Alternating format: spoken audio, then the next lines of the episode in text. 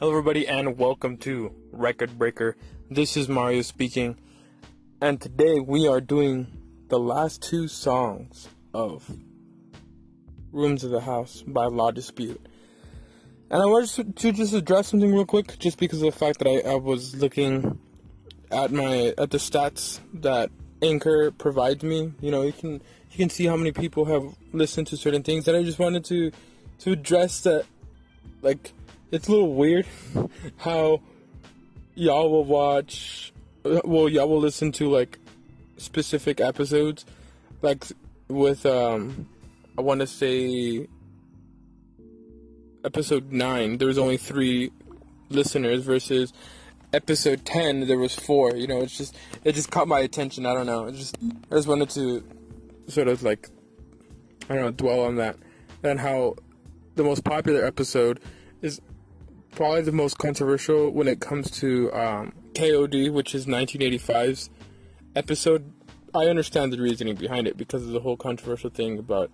Well, it's not really controversial, but like how, you know, like I was basically the only person who really wanted to state the fact that that 1985 is not a a diss track, but instead sort of like a warning song. But anyways, today we are doing an extraordinary dinner party and um, well, this song's pre- pretty simple. Um, there's not much to the song besides the fact that uh, that it's mainly just him living on his own. You know, he's finally coming to terms with losing his his um, significant other, and after all the the anger and everything, you know, he he lives on a pretty mundane life. You know, he's he's trying to get ahead of himself, you know, like he's the first one to to scoop off the ice off of his um off of his driveway, you know, he but like he describes the most mundane things like uh like throwing away trash and um you know, um scraping the ice off his windshield. There's not really much to it besides that. He also goes back onto the memories that he had with his significant other. But if you notice, he never really gets mad about them. You know, he's he sort of still only really cares about the good ones. You know, like um, like Woman in Mirror. You know how like he appreciated the time of like watching her and like appreciating it, like getting to know every little detail about her when it comes to like putting on makeup or whatever dress she chose. You know, like the little stuff like that. He he still sort of remembers and you know doesn't doesn't look at him in a negative way like he like he looked at the relationship after they broke up. He then goes to explain about how he should have listened to those that were trying to help him. You know, he never took the hand that was trying to help him, or several hands, um, when it came to the whole depressive depressive state of I want to say it was uh, stay happy there. You know, and then he like sort of goes back to the whole like he should have changed. I was afraid to change, but it was not an excuse to stay. Sort of saying like how yes, he understands that he messed up and that he sort of that he should have made a change in his life to to keep her there, but it like it doesn't excuse like her her treating him the way he did, the way she did, you know, sort of um, saying that you know, even though she treated me bad, you know, I shouldn't have stayed to try to to please her, you know? It's not my fault. It's not. I tried my best and that's all I can give. And that's it. That's somewhat of what he's trying to portray in the song. And honestly, this song, you know, it's a. I like this song just because of the fact that it's a turning point for him, you know?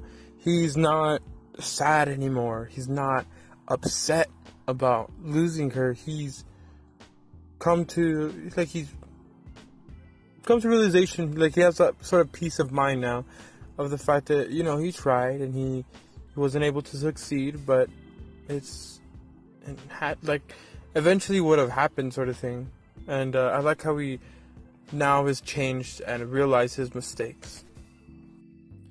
Now my uh now the center point of the song which is surprisingly at the end of the song is Objects in Space. Now, this whole song, honestly, is probably the most beautiful when it comes to, to the lyricism in this album just because of the fact that you know we're given this this long story and everything's so choppy and everything you know? We don't really understand what was happening. It's like are they together? Are they not together?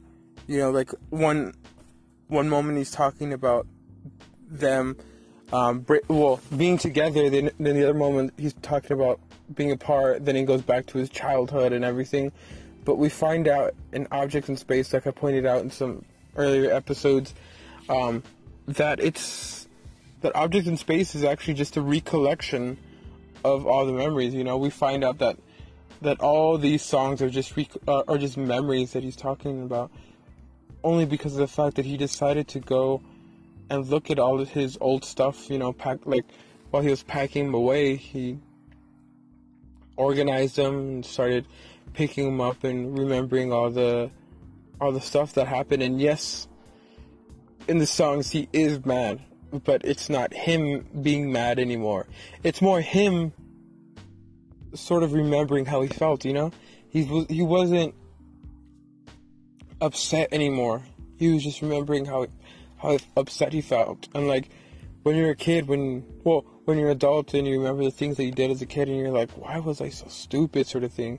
That's sort of how he feels right now, looking back at all the the memories.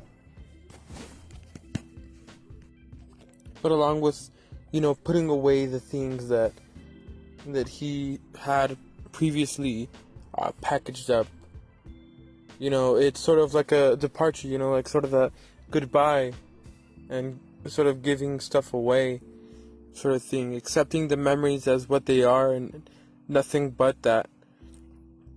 And the conclusion of the, of the, the whole story and everything is probably like one of the best ones in my opinion, just because of the fact that, um, like in all the albums, just because of the fact that it has a nice ending to it, you know, like the rest of the the albums. I mean, from from like wildlife and um, somewhere at the bottom of the river. I, I don't want to say the whole thing. I don't even think they even when when they're referring to it say the whole thing, but like they don't really have a a nice wholesome ending. They mainly end with like a little bit of sadness um, left in him. But in, in the song, you know, it's sort of him accepting his memories, accepting what happened, and sort of moving on. And it's a such a beautiful statement, honestly. And I feel like it's like, even though it's not what exactly you wanted as a listener, if like you were actually listening to the story, um, it was something that that was pretty well. You know, it's not it's not departing in a bad way. You know, like it's still it's still a nice ending nonetheless. That's what I'm trying to get to It's not a bad ending. Anyways, I want to thank y'all for listening in. Um, and y'all y'all voice your opinion on what album I should do next. And uh, I'll keep making polls on Instagram on my Instagram story to see what you guys want me to do because honestly, that is probably the best way for me to communicate. And I'll do it through Twitter as well, although I really don't get much uh, response back there. So I'll most likely do it on my Instagram. If you're not following me, we're not. If you're not following me right now, I do recommend to do that. My Instagram is I hope you enjoy.jpg. And if you aren't following my Twitter, um, I, my Twitter is BADD American. Um, and you know that's that's it. This is the end of the episode. I don't. I always forget how to end it. Um, but I want to thank you all for listening. You all have a wonderful day, night, evening, whatever it is. Uh, morning. Bye.